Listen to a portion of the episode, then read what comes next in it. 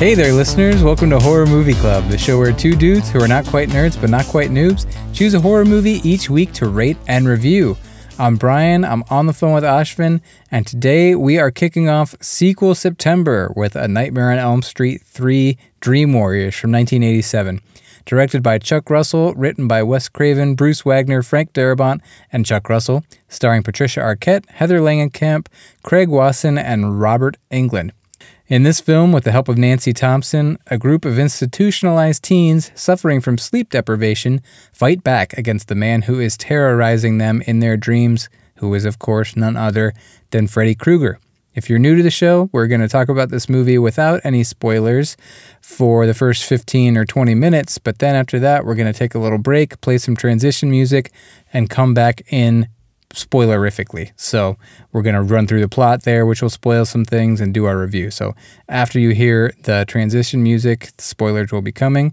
And you could duck out and go watch this on HBO Max if you want to come back and listen to the spoilers later.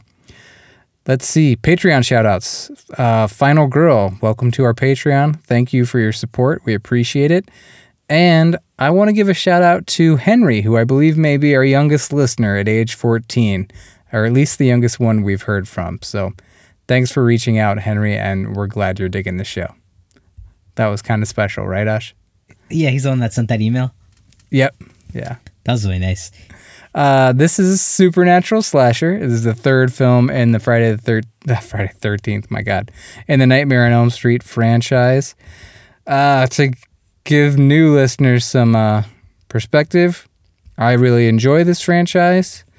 Ashvin has surprisingly even given the first film a bad rating. I believe it was a two. Mm. The best we can all determine, he doesn't like fedoras. Uh, and I think some of the listeners who are on the Discord server are thinking this is Ashvin's last chance. If he doesn't like this one, he just doesn't like the franchise. Mm. So we'll see what happens here. Stakes are high. That's crazy. The stakes are high for this episode. Yeah. And, and uh, can you remind me the second one? I know it was pretty silly, and I, I get you like the first one. How, how did you feel about the second one again? I really like the second one. I came down on it a little bit after our, our rewatch. Yeah. Uh, new listeners, I've also got a rant out there, a solo episode on Patreon where I go through the entire franchise, giving a short review of each film. Hmm. And I ranked them, and I ranked them Nightmare on Elm Street original number one, Freddy's Revenge number two, at number two, Hmm. And number three at number three. I'm pretty sure when I Oh. ranked them. So th- these first three are your top Freddy films. These first three are my top Freddy films in order. If I Interesting. remember my original ranking correctly, but yeah, I'm pretty sure that's the way it shook out. But you haven't seen Freddy versus Jason? No, I've seen that. Oh, you have. Oh, okay. Is that included in your ranking? Yes, yeah, I included it. It's somewhere around the bottom. I'm not a huge fan of it. Okay. Okay. Cool. Yeah. No. Excited to be going on uh, through this with you. It's a lot of fun. Yeah, yeah, I'm glad you've hung on this long. So we'll see what happens after. Depending on what happens after this, we will cover another movie from this franchise. But where Yeah. we go from here, I think depends on on you. On the outcome of this conversation today. Yes. wow. All right, the director here, Chuck Russell. This was his feature directorial debut.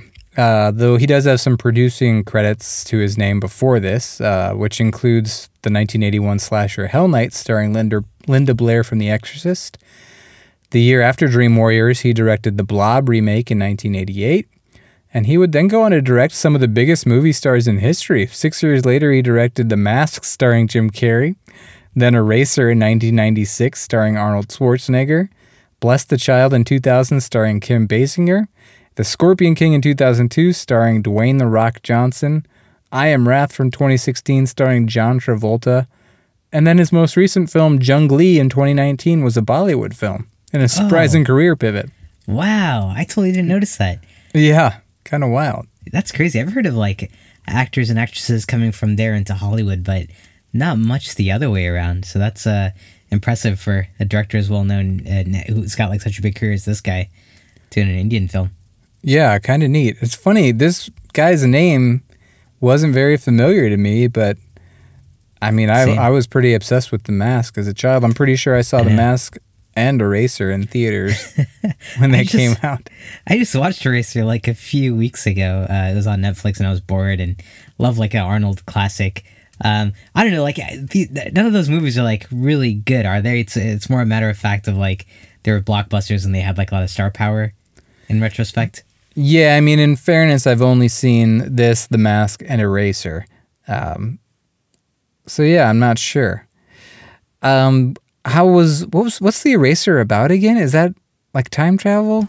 no, that's uh, there's a woman who saw her company do some shady stuff, and Arnold Schwarzenegger works for this company that like erases people's identity um, and tries to keep them off the books. Uh, and yeah, this yeah, this is really interesting. Had Vanessa something as an actress who I forgot Vanessa about. Williams. I think so. Yeah, I think it was Vanessa Williams. Yeah. Wait. Oh man, uh, never mind. Let's just stop before either one of us says anything too stupid. Uh, the Mask was Oscar nominated for its visual No. effects. Really? Yeah. For visual effects, uh, yeah, that mask was it was kind of cool how it would like cling to his face. You know, I think the visual effects, I haven't seen that movie in a while, but I wouldn't be surprised if they held up. Sure. Yeah. Yeah. Back from the '90s. It wasn't the same people who did the visual effects on this film, was it? Uh, that's a good question. I am not sure. I'm Okay. not sure. Yeah. Um, I would guess no, but I don't. I don't know. and isn't like the Blob like a pretty significant film? I think the Blob remake. There are a lot of people who think it's very good. I have never seen it, but Okay. it has a lot of fans. I, I, from what I've heard, it's pretty good. Is it considered horror? Yes, for sure. Oh, I mean, the original was definitely a horror movie too. It was like a monster movie in a way. Oh wow. Yeah. I actually remember that being f- surprisingly decent. The original, The Blob Okay. from the fifties. That's awesome. We should check that out sometime. So he did like a few horror films back in the '80s, and then since then, kind of moved on to the other things. Yeah, right. Okay. Um, and this is accidentally a Frank Darabont doubleheader, right? He directed The Mist, which was our last episode, and he's a writer here. Oh wow, I didn't catch that at all. That's crazy. That's there's another misconnection too. Did do you, you see the other one? I don't know if I caught the other one. Oh, Patricia Arquette, who was uh, the actress here. It's her debut film. She used to be married to Thomas Jane from The Mist. Oh, really? Interesting. Yeah, yeah, wild. Yeah, I didn't see Darabont's name on here. That's that's cool that he was involved.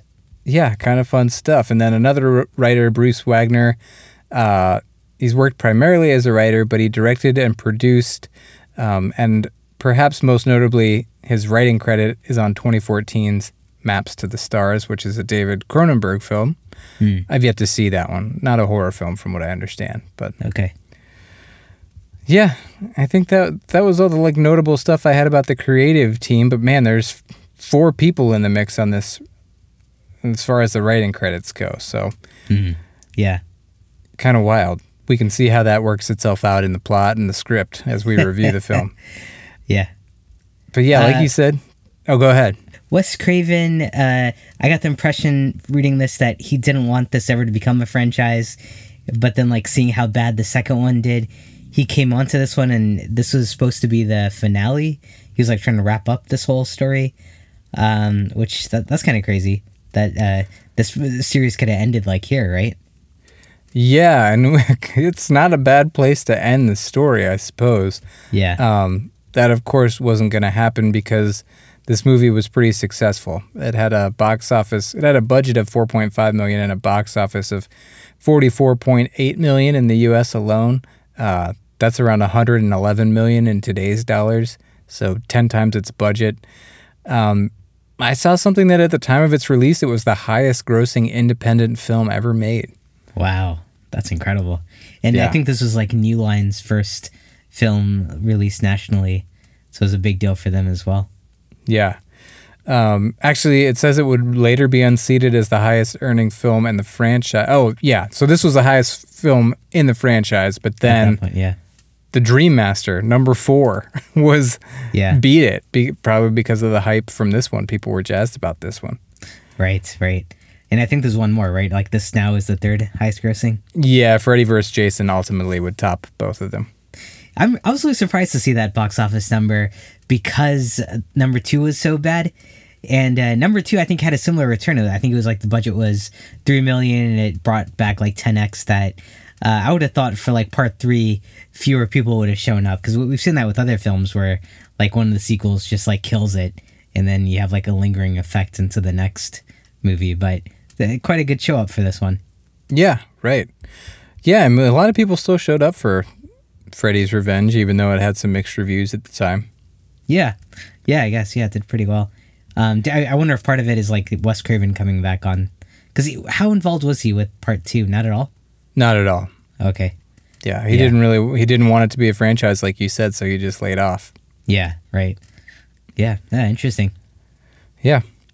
Uh, let's see. We recently watched Robert Englund in our Patreon episode of Wishmaster. Yeah. And I, I forgot. I, I thought we also saw him in another new film that I feel like we haven't really mentioned yet on this. Choose or Die. Uh, from what like a few months ago. You and I caught that right. Yeah, Yes. yeah. At our, our little uh, anniversary get together, we we watched Choose or Die, and he was had some voiceover work in that. Yeah. Right. And that was like the worst film. I thought we should probably mention that. We're never gonna cover that film, right? Pretty bad. He was also in uh, Stranger Things season four. Yeah. Did you notice him there? I did notice him. Yes. I don't. You know who he was? Uh, I saw he's like credited as like Victor Creel, but isn't that the bad guy? Um, well, I don't want to spoil season four for anyone who's yet to see it, but uh, yeah. Well, he's yeah, Okay, yeah, but you re- you recognized him in the show. yeah. I did. Is he in like just like one scene as a cameo, or is it throughout Um, the series? I, I think it's across like two episodes, maybe a few scenes, Oh man, I'll have to go back and see that. if I remember correctly. Are you a fan of this guy? Hmm. I was. I am. Yeah, I am. He was. He gave a pretty underwhelming performance in Wishmaster, but uh, I think he is. I think he succeeds as Freddy. I think he's hard to top. In fact, as Freddy. So that's why it's hard to see where this franchise will go from here. And has someone uh, else played Freddy in the franchise? Yes. Um. Oh my God. I can never remember this dude's name. Okay, but and it's always embarrassing because it's a pretty popular actor. He played Rorschach in Oh. Watchmen. He's Oh, got okay. it's like a Haley Joel Osment name where he's got three names. yeah, Um, he was in the newer Freddy's. he was in A Nightmare on Elm Street 2010, the remake. Okay. Okay. Yeah. Yeah. Cool. I could see that. Um, yeah, I, I don't have. I'm, I'm not like so bought into Robert Englund because I think all I've seen him in are these films and Wishmaster and Choose or Die. So my bar has been pretty low for him. Gotcha. Um, there are nine films in this franchise. I think we've mentioned the first three already. Those were in 84, 85, and now 87. The Dream Master is the fourth film, 1988. Did even better than this one at the box office. The fifth one is The Dream Child from 1989. Then the sixth one is Freddy's Dead, The Final Nightmare from 1991. Wes Craven's New Nightmare comes in 1994. Freddy vs. Jason in 2003. Then A Nightmare on Elm Street in 2010. Uh, I think if if you're not gonna like this one, then I think the next place for us to go is Wes Craven's New Nightmare. It's a tonal tonal shift. And that's from the 90s. That's from the 90s, yeah. Okay. Cool. And then I think at some point we probably need to cover the remake. Yeah, I'm really interested in the remake. That actually sounds really good. Dude, I like that Rorschach guy. Here's my prediction before we finish this episode. Right. You are still not going to care for this franchise at the end of this episode. and we're going to go to New Nightmare, and you'll think, hey, that's decent. And then we'll watch the remake, which everyone hates, and you're going to like it the best of the entire I, yeah.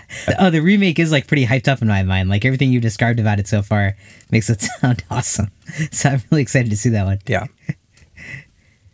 So I'm gonna go on. I'm gonna go out on a limb and predict a two and a half from you for this one. Wow. I'm gonna predict a three and a half for New Nightmare and a four for the remake. Wow. Okay. Okay. Interesting. We shall I see. never never predict your stuff, but it's, I just I feel trying to get in that head, I know. Oh man, that's. and a- I know you'll change it just to not give me the satisfaction. no, I wrote it down this time, so I can't. Uh, I can't veer away. There are definitely some times where I'm like leaning uh, between a few numbers, but I felt pretty strongly about the rating this time, for better or for Okay. worse.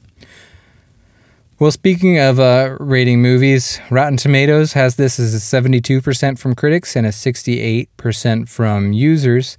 But all in all, I think most horror fans, people who would call themselves horror fans, like this a lot. They would put it near the top in the franchise. I think some people even put this as number one.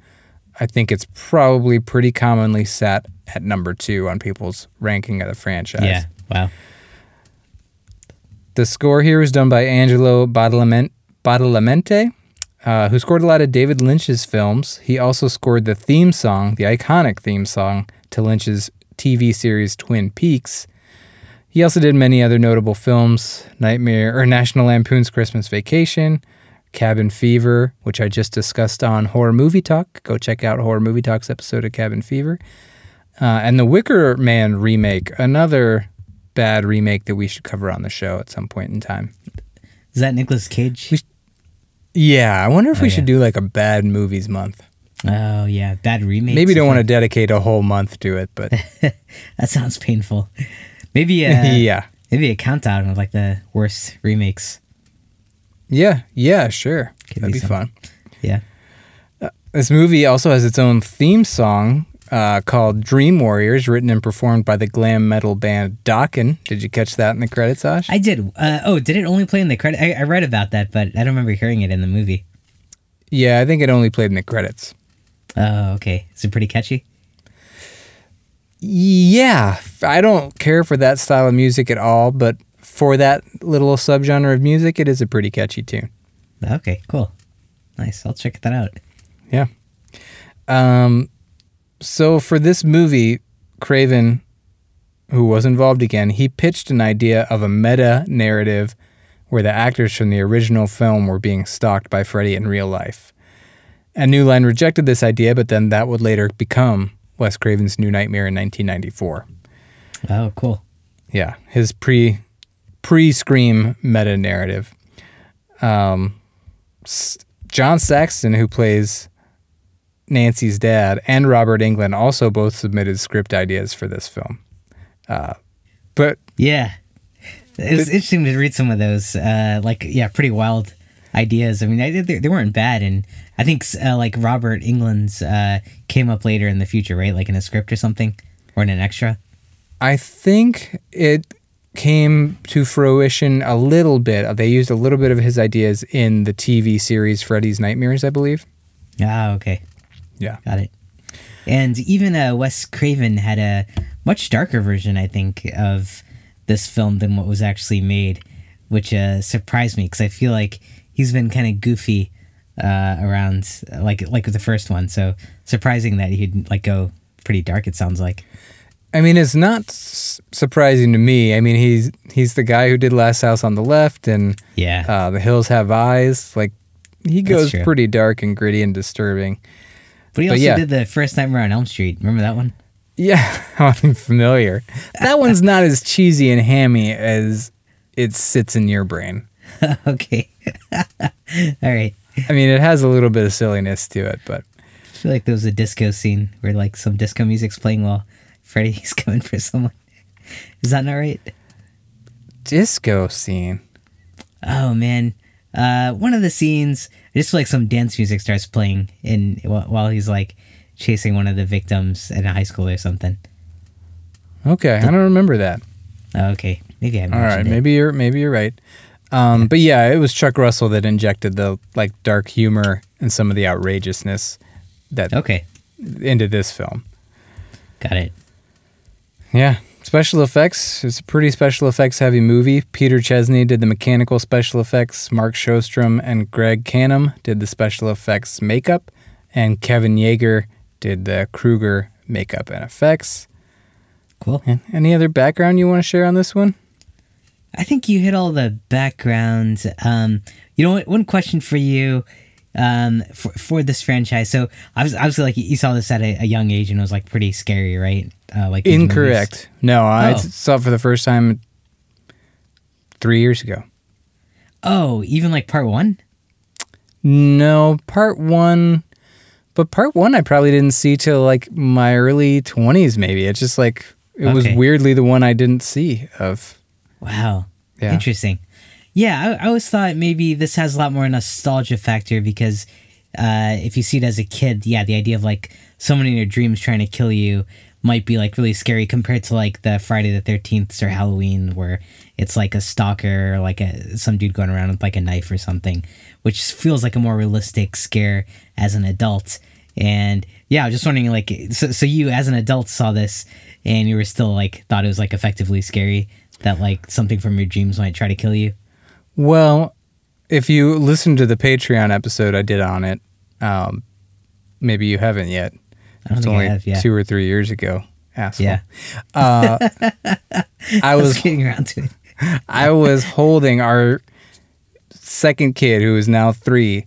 He could only sleep if someone was holding him for a while. So we would take shifts at night, and my shift was like 3 a.m. to 7 a.m.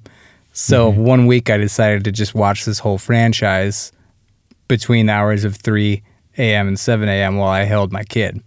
Oh, so okay. in those wee hours in the morning, like alone in a dark room on a rocking chair holding my kid, it was kind of a special vibe. You know, it was very, very horror movie vibe in the middle of the night, but also these become kind of an imaginative, playful series of movies and just kind of got me excited to share really like imaginative fiction with my kids. Yeah, yeah, that's really nice. It definitely has like a unique element, like the yeah, the imaginative and playful stuff. Like you never use those words with Halloween or Friday the Thirteenth or a lot of other franchises. Right. So that that seems pretty unique here. Um, but yeah, glad glad that worked for you in that time. Thanks.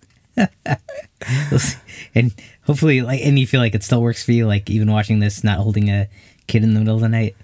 Well, we'll talk about that in the review. All right, sounds good. All right, our Ohio connection. Every movie we watch is connected to our home state of Ohio by our good friend Alex, who owns the Jukebox Bar and Restaurant in Cleveland, Ohio. If you're in the area, swing by for some delicious food and drinks. Alex says A Nightmare on Elm Street 3 Dream Warriors is a fantasy slasher film sequel reviving pop culture icon Freddy Krueger. Starring Heather Langenkamp, Patricia Arquette, Laurence Fishburne, and Robert Englund as Freddy Krueger. Langenkamp is an influential figure in horror, noted for her numerous acting roles, as well as behind the scenes work coordinating prosthetic makeup. She was inducted into the Fangoria Chainsaw Hall of Fame in 1995. After her success in the Nightmare film series, she went on to star in many low budget films in the 80s and 90s. In 1995, she starred in the Robert Kurtzman directed superhero film The Demol- Demolitionist, about a murdered female police officer brought back to life to serve as the Demolitionist, the ultimate crime fighting weapon.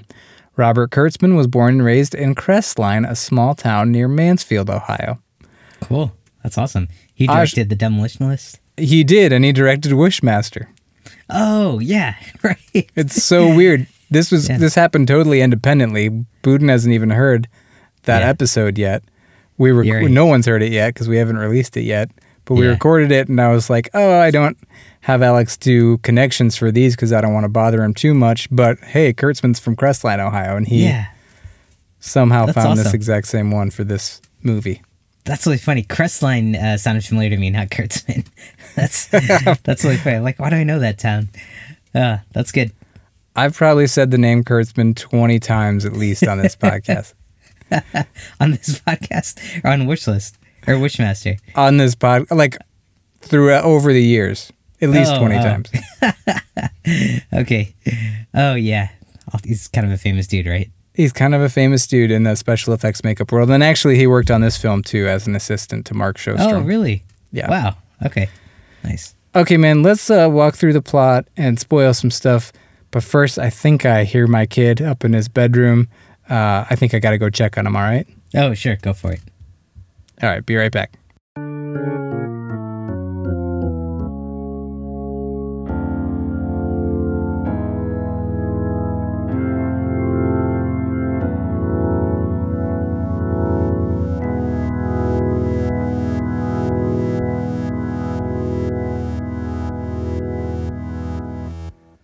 Hey, man, I'm back. Hey, everything okay? Yeah, yeah, he's having a nightmare, but I just told him, look, man, I don't have time for you. I've got a male suitor downstairs on the phone that I really got to get back to. Priorities, you know, these kids got to understand. He, he was like, another one, Dad? You're on a roll. so we open with uh, some text on the screen. It's a quote from Edgar Allan Poe that says, Sleep, those little slices of death, how I loathe them. And then the film begins with our main character, Kristen, trying to stay awake while building a house out of popsicle sticks.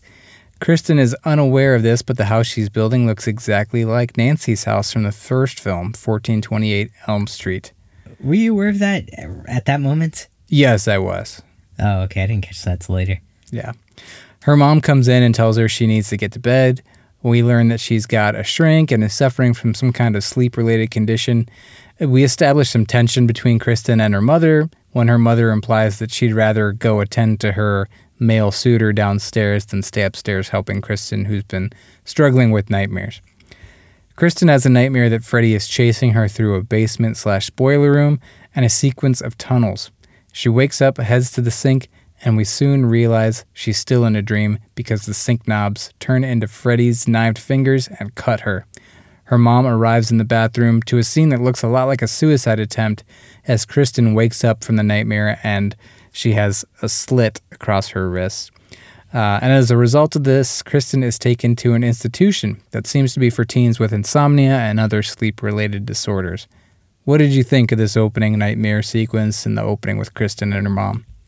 I liked it a lot, dude. The music here uh, like hits you off the bat. Like it's really heavy, ominous, scary, and sets like her doing the paper mache. I thought that worked really well. And then that first dream sequence, uh, it was great. You know, like I feel like for the first time, it was uh, taking Freddy seriously, and like your first visual of him, it's like the the focus of that dream feels more like the haunted house that she's in, and like trying to get out of.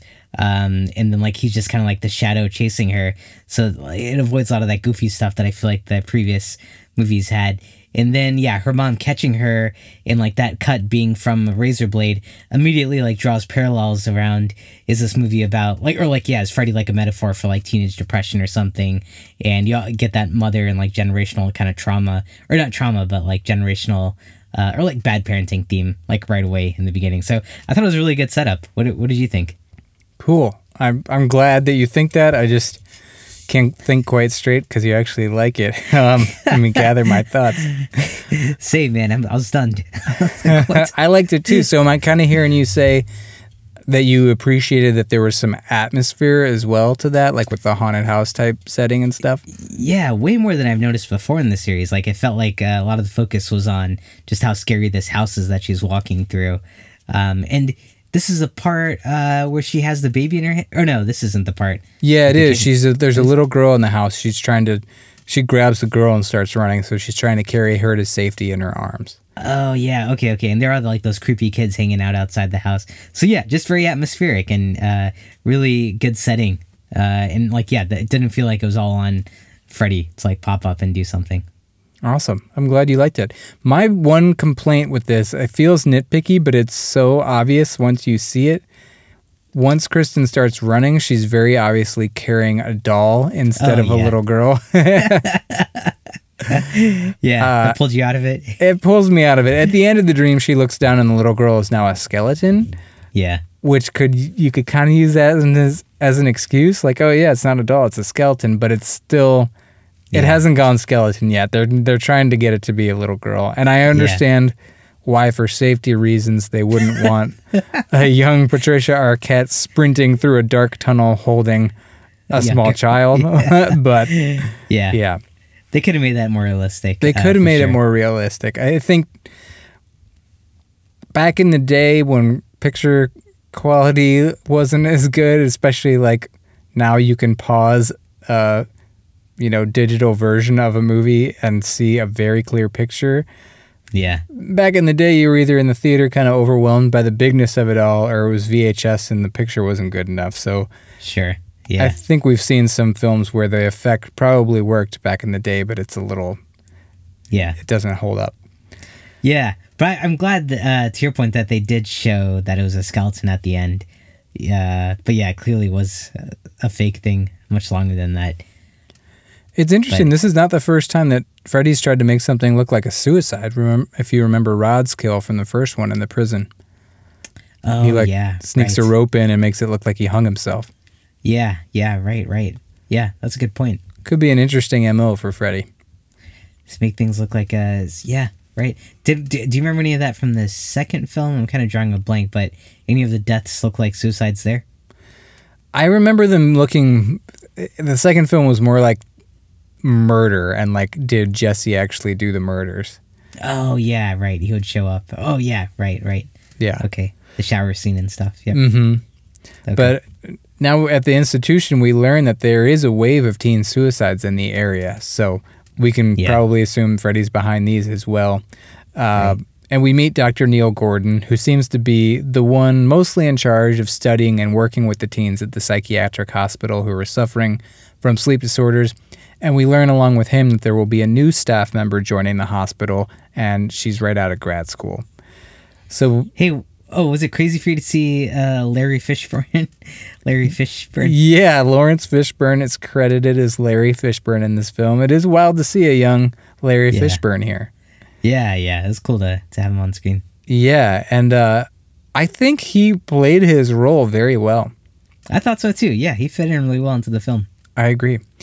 Um, so when Kristen's mom brings her here, the orderlies attempt to sedate her, and she fights violently against being put to sleep. She clearly doesn't want to go to sleep because she knows Freddy's terrorizing her in her dreams. She's got a scalpel pointed at the staff. Things are not looking great. She's getting hysterical and starts singing this like lullaby through tears. And wouldn't you know it, the new grad student who's starting her job soon arrives right here on this scene. And it is our heroine from the first film, Nancy Thompson, played by Heather Langenkamp. And she manages to quickly calm Kristen down by finishing her little one, two, Freddy's coming for you nursery rhyme. Kristen puts the weapon down and embraces Nancy like they've known each other their whole lives. Because they share a bond, I think that they. N- Kristen is in a place where no one believes her and everyone mm-hmm. thinks she's crazy. And then I think to be validated by somebody, probably another young woman as well, really, uh, you know, was Yeah, an emotional powerful. moment for her. I I didn't see that. Like her coming onto the screen. She's the one that the first one ends, and it's unclear whether she actually survived or not. Right? She goes off in a car with her friends, and then the car looks like it's turning into Freddy. Freddy and consuming them. Yeah. I I didn't really knew how I would ever figure out what happened to her. So I, I was blown away to see her pop up here. She made it. Yeah. Good for her. uh, Dr. Neil takes Nancy around the hospital to uh, meet the rest of the teens who will be our cast of characters. The teens include Philip, a sleepwalker, Kincaid, the resident tough guy, Jennifer, a girl who hopes to become an actress one day and habitually burns herself with cigarettes, Will, a nerdy kid who's into Dungeons and Dragons and uses a wheelchair as a result of a previous suicide attempt. Taryn, who's a recovering drug addict, and Joey, who is the youngest of the group and does not speak. That night at the institution, Kristen has another nightmare. Freddy has taken the form of a giant snake and is attacking her, and she calls Nancy for help, and Nancy gets pulled into her dream. Together, they fight off Freddy and escape back to the waking world, and Nancy is amazed at Kristen's ability to pull people into her dreams, which she says is something she's been able to do ever since she was young. This element kind of reminded me of Friday the Thirteenth. We introduced that character with uh, the ability to move things. Right, yeah. Yeah, Was, like was this just uh, just like a trope back in the day where like you do like these franchises and eventually you introduce a character with like special powers? Boy, that's a good question. What year did that one come out? That was Friday the 13th Six. New Blood, right? yeah. I think that think was right. 7. Okay. Boy, what year was that? It's probably around the same year. Yeah. Okay. Maybe there's something going around and like giving people powers. all of a Something in the water. right. Right. Okay. Um, so let's see. Over the next two nights, Freddy continues to attack the other kids in their dreams, and this time more successfully, unfortunately, for our cast of characters. So Freddy leads Philip, the sleepwalker, out the door of the institution and up to a high tower across the courtyard of the hospital campus. He does this by cutting out tendons from Philip's arms and legs and using them as strings to control Philip like a puppeteer would a puppet. Joey, our speechless kiddo, sees Philip at the top window of the tower about to jump off the edge, and since he does not speak, he runs through the halls banging on doors to get everyone's attention, and they all watch helplessly from the window of Joey's room as Philip falls to his death. Ash, I mentioned this in our top five kills episode. I think it was one of my honorable mentions. So the listeners know I like it, but um, I'm sure they'd like to know what the Freddy hater thinks of it. I loved it. I thought it was a really cool scene, and like it went on for a good amount of time. Uh, pretty gross that like it's like tendons are like being or, or or blood vessels or whatever. He's being like dragged by that, and then again you have like the kill looking like a suicide to others. Suddenly, I feel like he keeps building on that theme of like is Freddy actually there, or is like this uh, a commentary on teens and uh, suicide. So uh, yeah, I had a really good time. Hey, at the beginning of this scene, didn't this kid who uh, dies? He wasn't the one telling Joey to like let him know if he, um, you know, like even like kind of if if he wakes up or anything, or if he does something in his sleep. Yeah, they were supposed to be like have a system where they stayed up and watched each other. Right. Um, But yeah, why didn't that work out? Yeah, I couldn't. It was. It almost looked like they were in different rooms. Uh, cause eh, yeah, I, I couldn't understand what happened there. Yeah, I don't remember either now that you mention it. Because, yeah, Joey was supposed to be awake and watching him. Did Joey fall asleep? Not that I remember, because uh, he definitely sees uh, him when it's too late. Um, Kincaid sees him. f- yeah, from his window. Or oh no, getting up. It's almost like he went to sleep in a different room or something. Wait a minute. No, the, the, um, Oh, is that the other kid? yeah, it's the other the- kid. oh. Will, Will, the nerdy kid in the wheelchair, Yeah. and Joey are staying up with each other. And that's how Joey sees the kid out the window because he's Oh. staying awake watching over Will. Got it. Got it. Okay, okay, that makes sense. All right, we Yeah. got there. We got there, everybody. You can finish. Yeah. and you can delete that email draft. but yeah, I, I like that scene a lot. You, you, you still like that one? Yeah, Like it gave that- me chills, man. Like Yeah. I I think it's cool just because of the imagination behind it and the grossness of like Yeah. being a puppet with someone's tendons. But then the fact that they're all standing at the window calling out his name and like, you know, the old trope of like sleepwalkers being hard to rouse. Like Yeah. there's nothing they can do. He won't wake up and they're just all helpless, trapped, screaming, watching their friend about to die. Right. Right. And- And, then the way Freddy like cuts it. Uh, yeah. The Yep. tendons. Yeah. I it reminded me too of the Tina kill from the first one where Rod's just looking on helplessly wondering what the hell is going on except Oh. you know, multiplied Is by 5 as all these kids watch. Is she the one that gets like dragged onto the ceiling? Yeah, Oh yeah. Right, right. Yeah. That was that was cool. pretty wild. Uh cool. Well, I'm glad you liked it. Yeah, good kill. The next night, Jennifer is in the TV room having even more trouble sleeping than usual due to what happened to Philip last night. She's watching Zsa Gabor get interviewed on TV when the interviewer turns into Freddy. She approaches the TV to try to determine what's going on when Freddy's arms and head emerge from the TV and smash her face into the screen.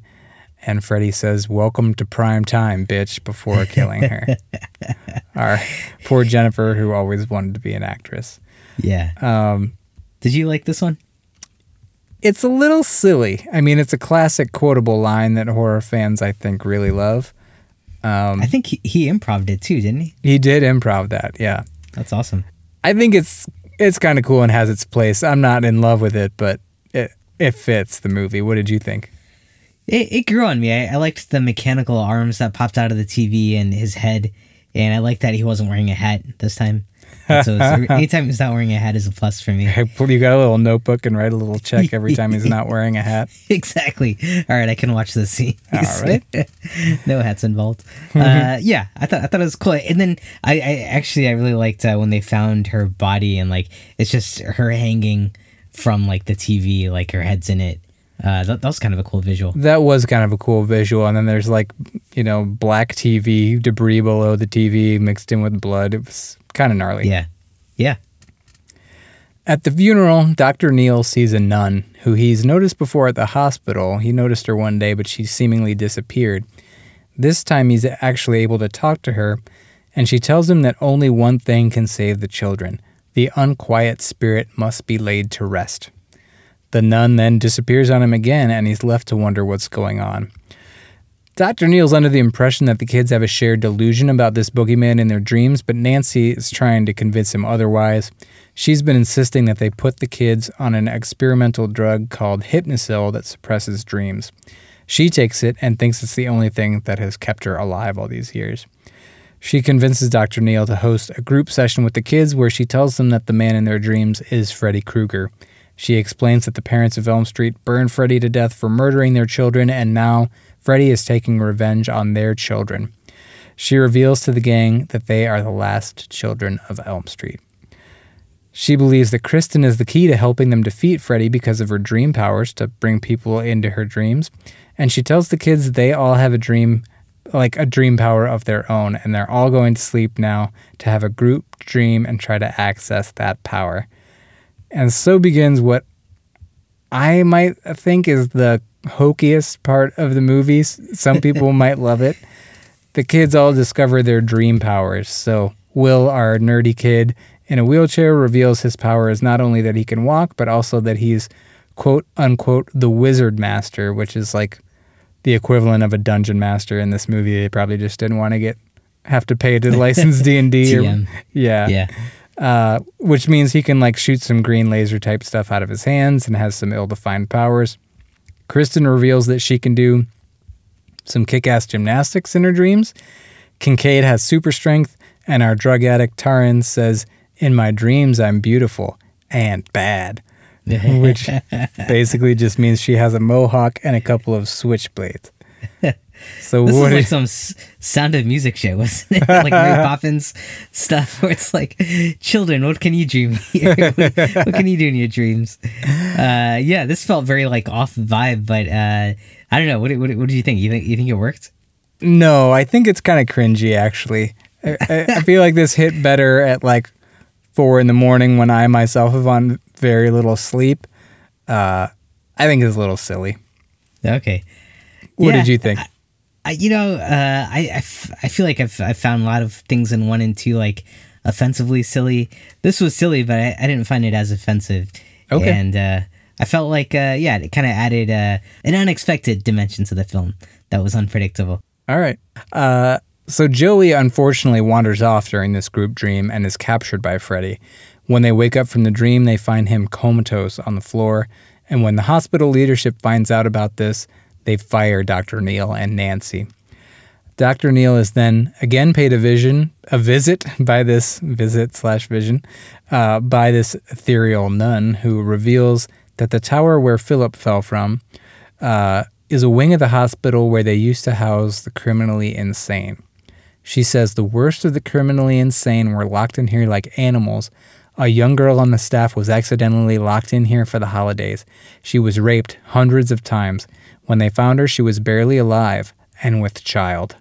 She goes on to reveal that this child was Freddy, and she calls him the bastard son of a hundred maniacs, which is, I think, a great, great little title for Freddy. Yeah, yeah. That's some cool backstory. Uh, I- really interesting.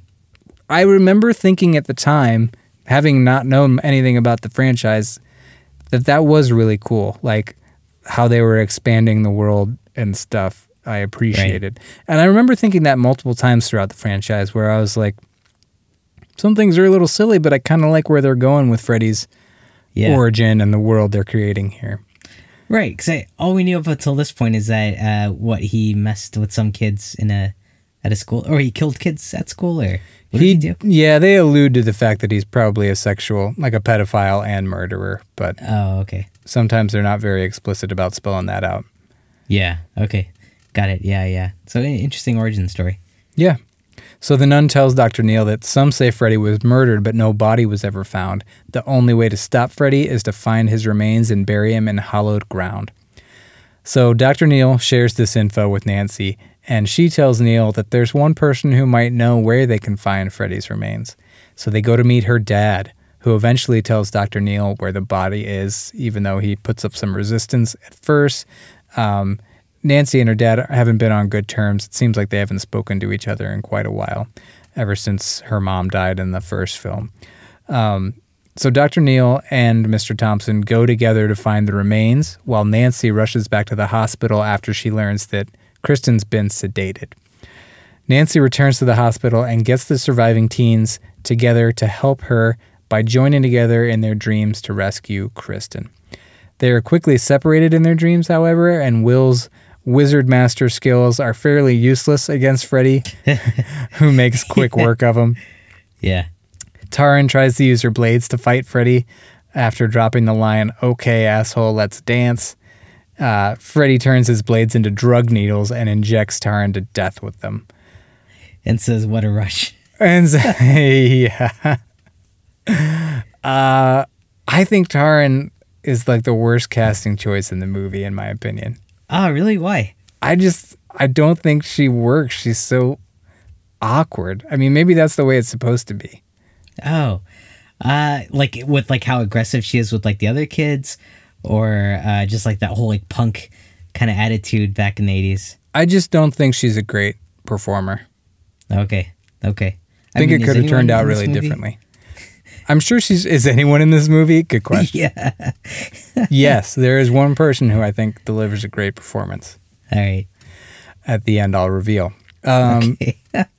Do you find it frustrating that their dream powers were just like useless, or was Uh, it kind of like satisfying in a weird way? Uh, yeah, it, it, is- it is kind of frustrating, but also kind of expected because, I, I mean, you're in Freddy's world, and yeah, you might think you have like these powers that are going to help you, but uh, he calls the shots in these nightmares. So I almost thought it was kind of like a false sense of optimism on their part that, and, and it kind of made an interesting light of that earlier scene where it's like kind of like uh, they're exploring these powers and everyone's like kind of excited about this stuff. So it's kind of like taking all that and like poo pooing on it. So I, I was happy to see that all kind of like unwind and uh, turn out to be for nothing. Right. But were you you were frustrated by it? a little bit, yeah. Because I mean, it, it's. I'll gripe more about it later, but it's kind of like a major part of the plot line. Uh, Yeah. That it kind of ends up going nowhere. Isn't uh does it remind you of like part one though, where like Nancy stages this big thing like Home Alone shit in her house to trap and kill Freddy, and we know like how that turned out. Like, isn't there just this theme of people thinking they can outdo him and it doesn't work? Right. Futile attempts. Yeah, maybe. Yeah. Maybe. Yeah, yeah. I just feel like we've come to kind of expect that uh, a little bit. For sure. That's fair.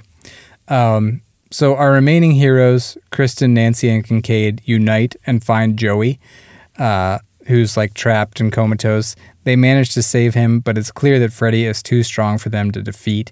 He tears open his shirt to reveal tiny faces in his skin that are the souls of the children he's killed, which he reveals gives him strength, and that's why he's harder to defeat now. That was Uh, kind of dumb, wasn't it? It's a little dumb, but um, they they do it up even harder in like the fourth or fifth film with that. Um, Oh, it's actually kind of cool. Okay, okay. I mean, I feel like he could have just said like uh, killing people gives me power. He didn't need to see like their faces like screaming. on I don't body. believe you. Oh yeah. Yeah, show me your chest. Um, so let's see. Where are we?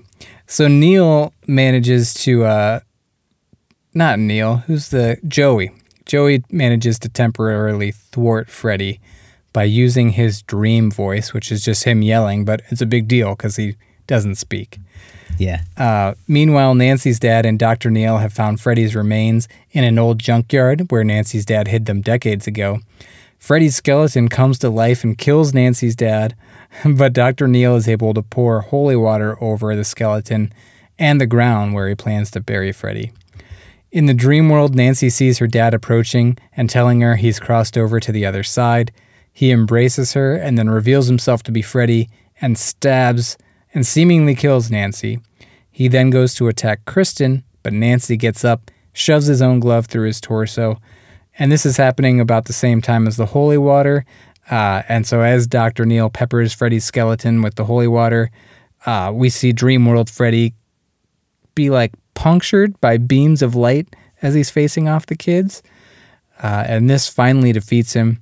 Kristen manages to return the kids to the waking world where she cradles Nancy's dead body in her arms and weeps, saying, I won't let you die. I'm going to dream you into a beautiful dream forever and ever. What did you think of this whole little Of, ending uh, sequence? Oh, you know, uh, I, th- I thought it it got silly sometimes. I, I I mean I liked how it played out, and I'm glad like Nancy got killed, and we had a loss of like a character we were emotionally tied to. Um, I thought the the graveyard or not the graveyard, the junkyard scene uh, was kind of cool when like the build up with the cars and stuff turning on and stuff. Hmm, uh, right. But then when the skeleton popped out, I thought that was a little zany. Uh, were, you- were you, what did you think? Did that work for you? I agree. The skeleton looks a little silly once it starts moving all over the place and fighting. Yeah. Yep. Um, but I, I, liked uh, the way Freddy died, and in the context of this potentially being the end of the franchise, I thought that was like a really fitting way where it's like uh, he uh, murders himself, uh, or no, sorry, Nancy kills him, but he kills Nancy. It's kind of cool. Did you mention the reveal on the mother? Um, no, how did I? Oh, uh, that happens at the end. I guess I haven't. There's a, a Oh. scene tacked on here. Oh, sorry, yeah, yeah, Yes. Um, so the film ends with a funeral uh, for the kids, and at the funeral, Neil sees the nun walking to a tombstone where she disappears. He goes to the tombstone. The inscription says Amanda Krueger, who was Freddy's mom. So she was the nun locked in with the maniacs and was raped and and mothered Freddy. yeah, yeah. That was that was kind of a big reveal and kind of cool. I, I don't know. Did, I, I didn't see that coming. Did you see that coming the first time?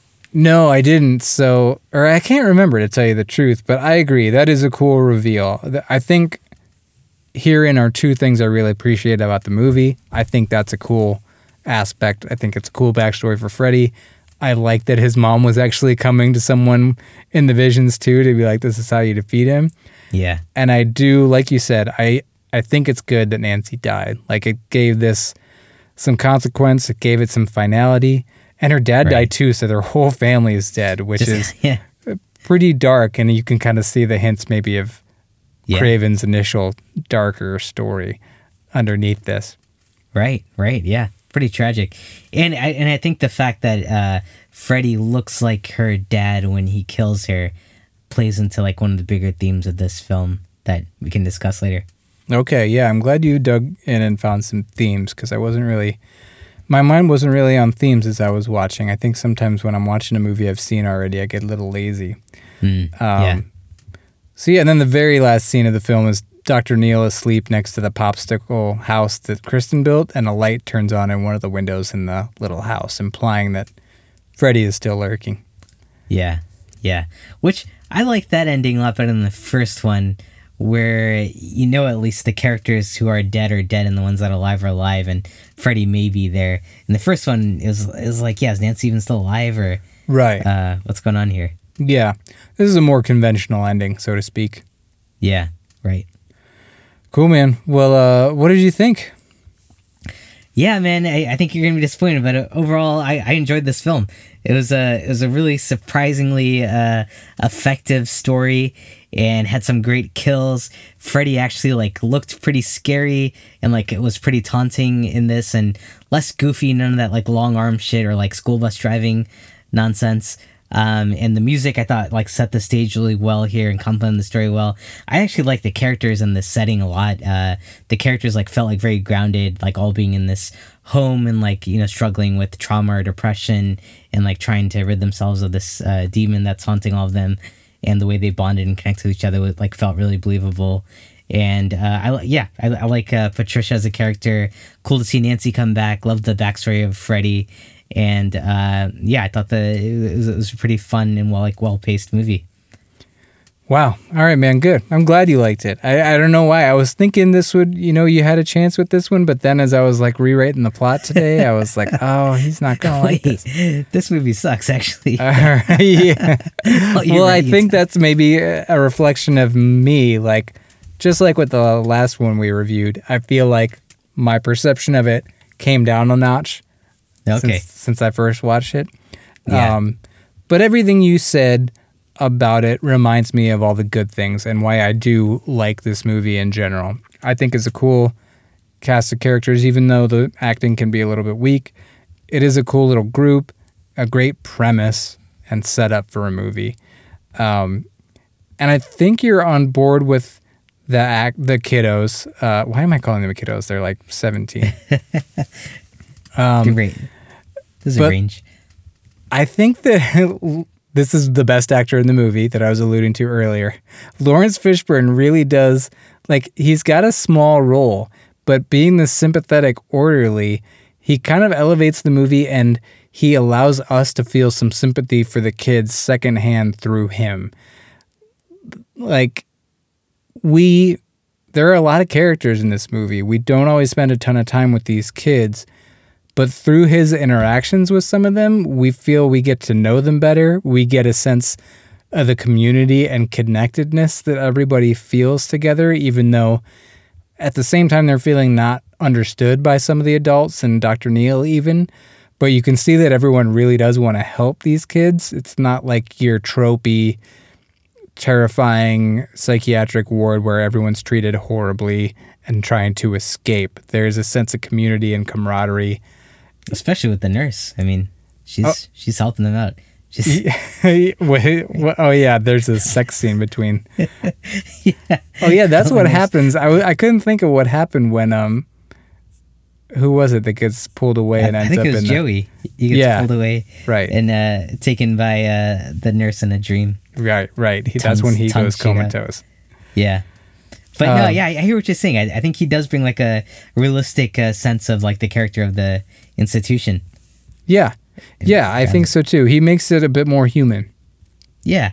Which uh do you feel like so I, I feel like th- these movies are really critical of the parents and if if you think about it like freddy is a outcome of the parents of these kids and like the the sins are well i, I don't know if it's a sin to go after uh, someone who's uh, assaulting children but um yeah they're paying the price for like what their parents did is uh larry fishburne his character is like the one i don't know maybe like the one adult unless you also consider the doctor who's like actually like a good guy it seems like in this franchise so far Yeah, and I mean, I think Dr. Neil is too, but hmm, he's maybe the one adult who listens the most out of everybody, like, and seems to understand the best. Dr. Neil wants to help, but he seems to brush off certain things that don't align with whatever he thinks.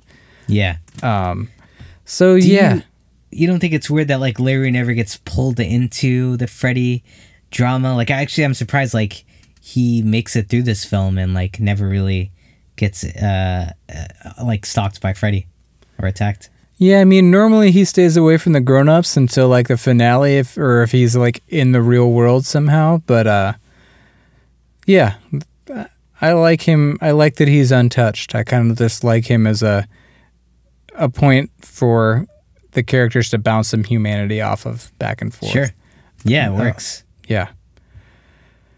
Yeah, and I think honestly the thing that connects you to the characters, they're in a way they're well written. Like they all have a thing, you know. They're with that many characters, you can't give them all like a fleshed out backstory, but we all we have a little bit of info on all of them. And I think their interactions with each other are how we get to know them. Um, Yeah. yeah. and it's not it's not like a lovey dovey either. Like, there's obviously like some friction, some like hostilities, Right. uh, some distance, but there's also like a, a a sense of like bonding that For they're sure. all in this situation together and uh, trying to help each other out. Yeah. Um, and yeah, it's a cool way to bring Nancy back into the fold as far as the franchise as a whole goes. There's some great kills in the movie. I think the weak points that I noticed this time, but it sounds like you might have some counter arguments and maybe it fits into the theme. Where this, I mean, the performances are weak, but the script I think is my biggest beef. Um, like Nancy's entire storyline is rendered totally useless. She's fighting to get them on Hypnocil, a drug that she thanks for the fact that she's still alive. And by the end of the movie, I wasn't even entirely sure if the kids ended up going on it or if it hadn't arrived at the hospital yet or what. Um, Oh yeah. she just, you know, that seemed like a pretty important thing, but it went nowhere. Um, Sure. She's also blown away by Kristen's powers to suck people into the dream. And she's like, okay, we all have dream powers, but that goes nowhere too, and they don't really work. Um, Uh, I thought that's the only way that they're all able to be in the dream together is through Kristen's power, like at the end. Yeah, that's true. That's true. But what at the end, what saves them all and what finally fells Freddy is essentially a side quest, right? By Dr. Neil and Nancy's dad. So I think my complaint with the movie is that like Nancy and the teens are the A storyline. And over there's a B storyline, including a character who's barely even in the movie. It's just like a returning guest star almost. Um, but that turns out to be the storyline that matters. Like, it's like the kids are given this tease of agency to defeat their enemy, but they still can't really do shit. They, they manage to save Joey, um, but they have to rely on Dr. Neil and Nancy's dad. And Dr. Neil's kind of like straddling the edges of main characterdom. like, he's not the main character, but he kind of maybe is. And I don't know, he may get the most screen time. So I feel I would like the movie better if Dr. Neil's character was eliminated and merged with Nancy's character so that she can go on this side quest with her dad after they've gone years without talking. You know, that could have been a pretty dr- important dramatic storyline in the movie but their scene together was like two minutes. She's like, Dad, could you tell us this? And he's like, No. And she's like, Oh, fuck, I'm going to the hospital. And then Dr. Neil and her dad end up spending all the time together. It's like, well, if they're estranged, why don't we use that a little bit? So I would have liked to see in a movie where Nancy and her dad are at the junkyard fighting alongside each other, reunited uh, against the skeleton. And then Kristen is taking the lead. She's in more of a leadership role in the dream, and they're all succeeding a little bit more with their powers. I still am cool with, like you said, this is Freddy's domain. You can't really top him with this stuff, but I would have liked to seen their powers do a little something and have it have him be killed in such a way that like they've got the upper hand on him, they've got him in a weak point, but the holy water administered by Nancy is the final blow so that it actually is more of a teamwork kill. Yeah, that's a fair point. I, yeah, I think you're right. That would have made a much stronger story and build up the relationship between Nancy and her dad more, uh, made that more emotional. Um, boy, uh, yeah, yeah. I mean, obviously that that's a way better plotline. But the one justification for the way they went about it is that yeah, there were some positive outcomes with Kristen and Nancy partnering together. Um, because yeah, you're right. They saved Joey, and it showed that all the kids kind of came together to jump in to ultimately, I think, save. Um, oh, Jennifer is that her name? Jennifer Jessica? got killed in the TV. Kristen? Oh, what? Kristen, yeah, sorry, yeah. So, uh, yeah, I, th- I think even though they're all there and yeah, their fight was useless. Ultimately, I think they were saving uh, two people by like delaying Freddy so that the work on the other side in the real world could uh, uh, happen and ultimately kill Freddy. So I, I wouldn't say it was all for nothing, but I agree with you that that, that story that you just described is a much better ending rewrite. Yeah, that's a good point. I, I may be going a little far in saying that everything they're doing is useless. Good points. Good counterpoints. Um, let's talk about your theme. Oh, yeah. So uh, the one big one, and I think this, I, I actually think this, you can extrapolate this to a lot of other Wes Craven films. And I think we talked about this in the last House on the Left as well. But I think he constantly likes to draw a conflict or division between uh, generations, and oftentimes as main characters who are fighting against things that uh, were brought against them from the older generations. So, like, I think Freddy's a, is an outcome of that. Uh, I would even say uh, Scream. Like a lot of what happens to Cindy is tied back to like the actions of her mother. Um, and then Last House on the Left, I forget what it was, but there was something where like there was a, a culture clash between her and her parents and like the killers. So I, I wonder if like throughout Wes Craven's work, if there's this dynamic of the role that the older generation plays in kind of uh, fucking up the futures of their kids, kind of like how a lot of us get criticized today for like all the harm we're doing for the environment and how that's gonna mess up generations after us. Do you, you think there's something there? Yeah, I think that's a great observation. Yeah, you're right. We talked about that in the last house on the left episode. That is definitely there. Both the, you know, right off the bat in that movie, her parents are talking about, oh, you kids today, essentially, right? And then a Yeah. big part of the villain's whole story is one of them is with their son and he's just being like a horrible dad and he's totally fucked up Oh, his yeah. kid. So yeah, Right. that's a part of the generation there. Uh, the house, or house on haunted hill. The hills have eyes is a family. There's some generational dynamics there, and there's also, Yeah. I mean, not only with the families who are heroes, but uh, isn't I think like Papa Jupe is the son of like the gas station clerk or whatever. Um, oh yeah. so there's some dynamics there, and there's also kind of what the generation before in that area and the town did to the people who were living there. Can't remember if that's in the original two or just in the remake, um, with like nuclear testing and stuff. But Oh right. Yep. that's a really good point. A really good point. Yeah, yeah. I, I think that uh, seems to be like a theme in a lot of his work. Um, and yeah, like so, who is the real evil in these? Because even in this movie, like there's a scene early on where they're talking about the theories on like why these kids are killing themselves. Some are blaming. Um, oh, oh, I think it was Laurence Fishburne, Fishburne, who's like uh, the parents all took acid in like the '60s, and that's why these kids are so messed up. So uh, yeah, I think I think there's a lot of commentary here around uh, how the real villains might be parents. Right. And one of the older women who works at the hospital says it's the sex, drugs, and the rock and roll that's leading them to these suicides. Exactly. Um, Exactly. Yeah, this generational misunderstanding. People Under the Stairs is about a kid versus some evil grown-ups. Um, I think there's some generational, maybe fatherhood, son, father and son themes in Deadly Blessing, which I recently watched. All right, I think you're onto something. Okay. Cool. Well And done, then- man. Yeah. Hey, thanks. And then uh, Freddy and his representation. What do you think? Is he actually there, or is he just childhood uh, trauma, depression being represented as a monster? I think he's actually there. I think both. I think he's actually there, but I think that that theme, uh, that metaphor works. Okay. Lastly, Cool, man. Yeah, not much of a theme, but a weakness of the film that I think you forgot to mention. What's deal with the hat, man? Just one one plausible explanation.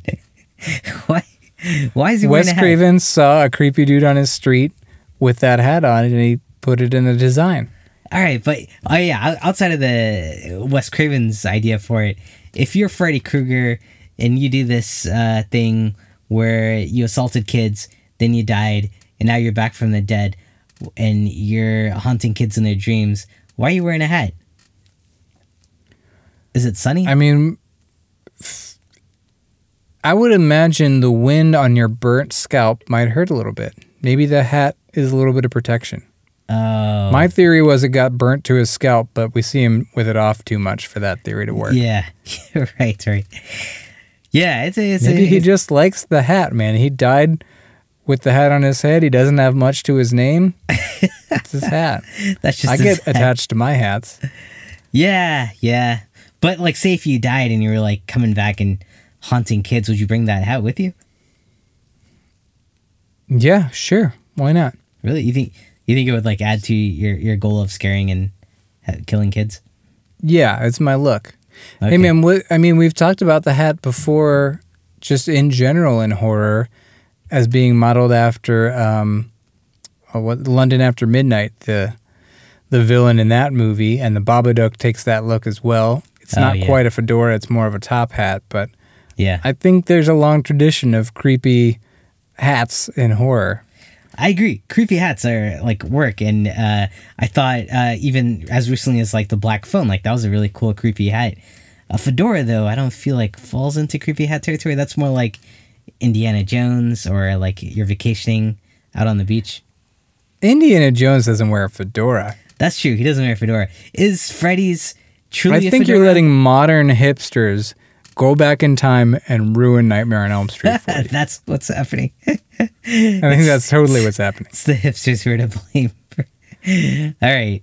Yeah, maybe, maybe you're right. Yeah. I just, eh, yeah, it's so hard to take him seriously when he's wearing that for some reason. But All right, man. That was the only other weakness I thought we should call out. All right. Well, in a way, I'm comforted that you continue to struggle with the hat, but I'm glad that it seems you liked this movie overall. So, with that in Yeah. mind, zero to five ineffective dream powers, what do you give this movie? Uh, I think I go three and a half ineffective dream powers. Uh, it was a fun watch, and I was I was pretty bought into the characters and had a good time watching it.